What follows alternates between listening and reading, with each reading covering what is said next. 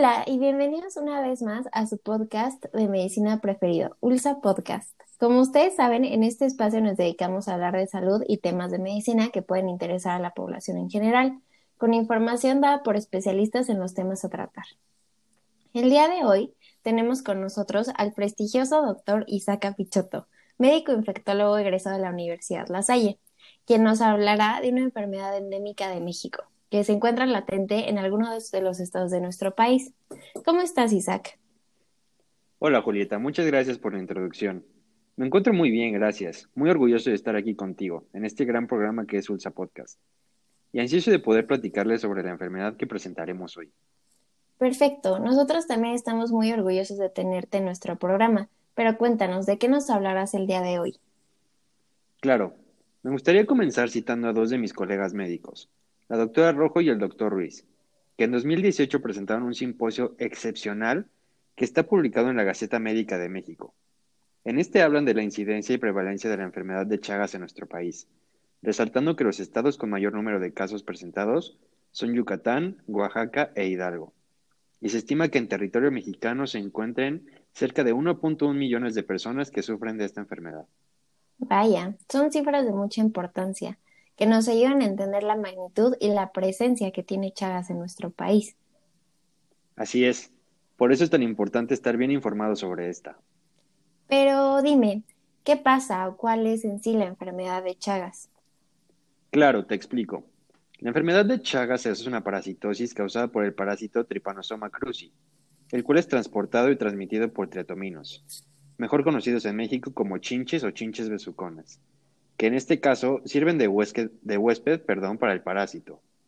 Este se va a encontrar en las heces de la chinche, que a su vez, al tener contacto con el ser humano de manera directa o indirecta, dejará depósitos de estas heces contaminadas, las cuales pueden entrar al ser humano por contacto sanguíneo en heridas ya sea causadas por la chinche o por vía enteral. La manifestación aguda de la enfermedad a veces suele ser muy inespecífica, teniendo síntomas como cansancio, dolor de articulaciones, fiebre, dolor de cabeza, entre otros que no nos dan un diagnóstico certero. Sin embargo, existen signos que nos pueden ayudar a orientarnos y que son simbólicos de la enfermedad de Chagas, tales como el chagoma o signo de Romaña o la hepatosplenomegalia que se puede encontrar en algunos de los pacientes. Vaya, son muy interesantes todos los datos que nos presentas, Isaac. Además, he escuchado por diversas fuentes que esta enfermedad puede tener resultados fatales para las personas que se infecten. ¿Qué nos puedes comentar de esto? Sí, tienes toda la razón, Julieta. Lamentablemente, la enfermedad pasa a una etapa crónica en la que no se dio un correcto diagnóstico o el paciente no tuvo algún tipo de terapia. Esta se comienza a diseminar en órganos que pueden ser vitales. Sobre todo puede causar megaórganos del sistema digestivo afectando al mismo, aunque sin lugar a dudas la complicación crónica más grave y potencialmente fatal son las miocardiopatías que se presentan en la enfermedad de Chagas en donde el parásito invade las fibras musculares del corazón, causando diversas complicaciones en este órgano. Claro, por eso es tan importante que nosotros como población y como pacientes no dejemos pasar los síntomas que presentemos, por muy pequeños o insignificantes que parezcan, y que como médicos tengamos la capacidad de discernir y de poder encontrar diagnósticos como este. Estoy totalmente de acuerdo contigo, Julieta. Muy bien, Isaac. Iremos a una pequeña pausa comercial de nuestros patrocinadores y regresaremos para que el doctor Apichoto nos relate el caso de un paciente que sufrió enfermedad de Chagas. Spotify. Queremos conocer tus gustos mejor que nadie. Cuéntanos qué canciones te gustan y cuáles no aguantas ni un segundo. Así podremos recomendarte música que seguro te encantará. Tan solo pulsa el corazón cuando escuches una canción que te guste. Regresamos después de este breve corte comercial y solo para recordar, estamos con el prestigioso doctor Isaac Apichoto, quien nos está hablando de esta enfermedad súper interesante, la enfermedad de Chagas, y nos presentará un caso de dicha enfermedad. Adelante, doctor. Muchas gracias. Continuando con lo que mencionas, este es un caso muy interesante. Se trata de una paciente originaria de Yucatán que trabaja como empleada doméstica, la cual comienza a sentirse cansada, con fiebre, dolor de cabeza. En resumen, mal estado general. Sin embargo, el signo cardinal de esta paciente fue que presentaba un ojo hinchado, como ella refiere, por lo que decide acudir al médico.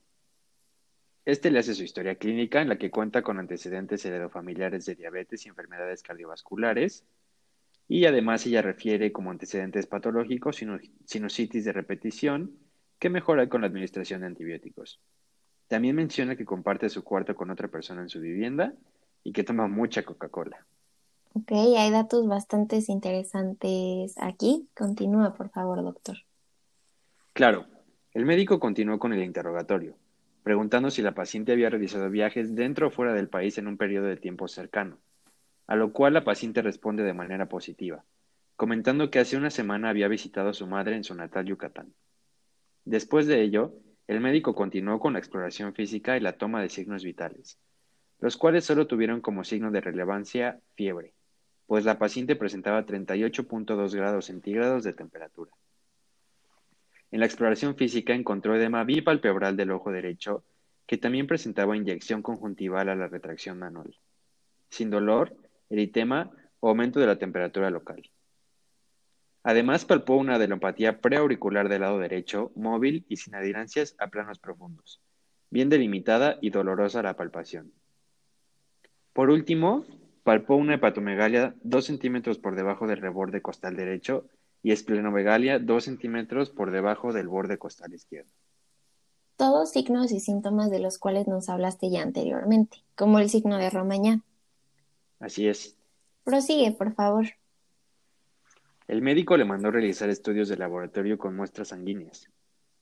Ella regresó dos días después con los estudios realizados, con valores normales o sin aparente significancia en las pruebas de biometría hemática, química sanguínea, pruebas de función hepática o serología.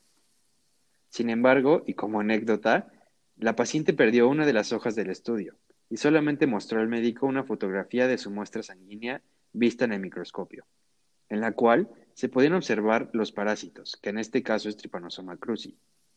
Con ello se llegó al diagnóstico de enfermedad de Chagas y se le recetó benznidazol de 5 a 7 miligramos por kilogramo vía oral dos veces al día durante 60 días y paracetamol 500 miligramos por vía oral cada 8 horas por dos semanas, solamente en caso de fiebre o molestias.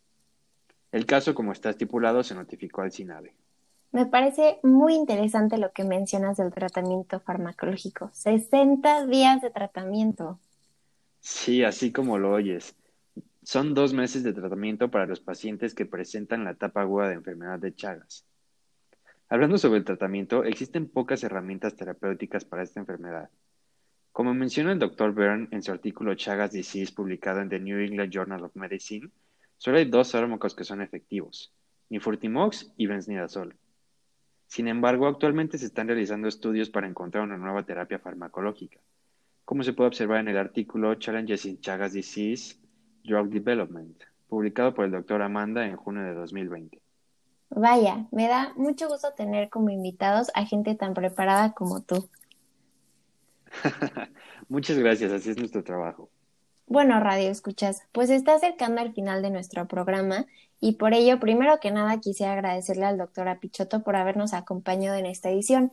Y segundo, quisiera pedirle que nos diera un breve resumen y su opinión acerca de esta enfermedad tan interesante. Claro, la enfermedad de Chagas es una parasitosis presente en territorio mexicano. Tiene dos etapas, la aguda en la cual se presentan síntomas leves y signos como el chagoma, el signo de romaña o hepatosplenomegalia, y la crónica, en la que se presentan complicaciones orgánicas como miocardiopatías. Como comentario final, quiero decirle a la población en general que esta enfermedad puede evitarse al tener un buen aseo del hogar, tratando de evitar tener contacto con insectos como las chinches y realizando una limpieza correcta de nuestras casas. Muy bien, Isaac, me parece un excelente consejo. Yo como comentario final quiero agregar que y esto va dirigido a nuestros compañeros médicos que nos escuchan, que no dejemos de lado las enfermedades endémicas, las cuales son presentes en nuestro país, pues si bien puede parecernos mm, poco probables, siempre está la posibilidad de que se presenten algunos casos. Totalmente de acuerdo. Estoy muy triste de anunciar esto, pero nuestro programa ha llegado a su fin por el día de hoy. Quiero agradecer al doctor Apichoto por estar con nosotros y a ustedes audiencia por escucharnos cada semana en este su espacio, Ulsa Podcast. ¿Algo más que agregar, doctor? Nada, felicitarte por tan maravilloso programa. Es un placer. Nos vemos hasta la próxima semana.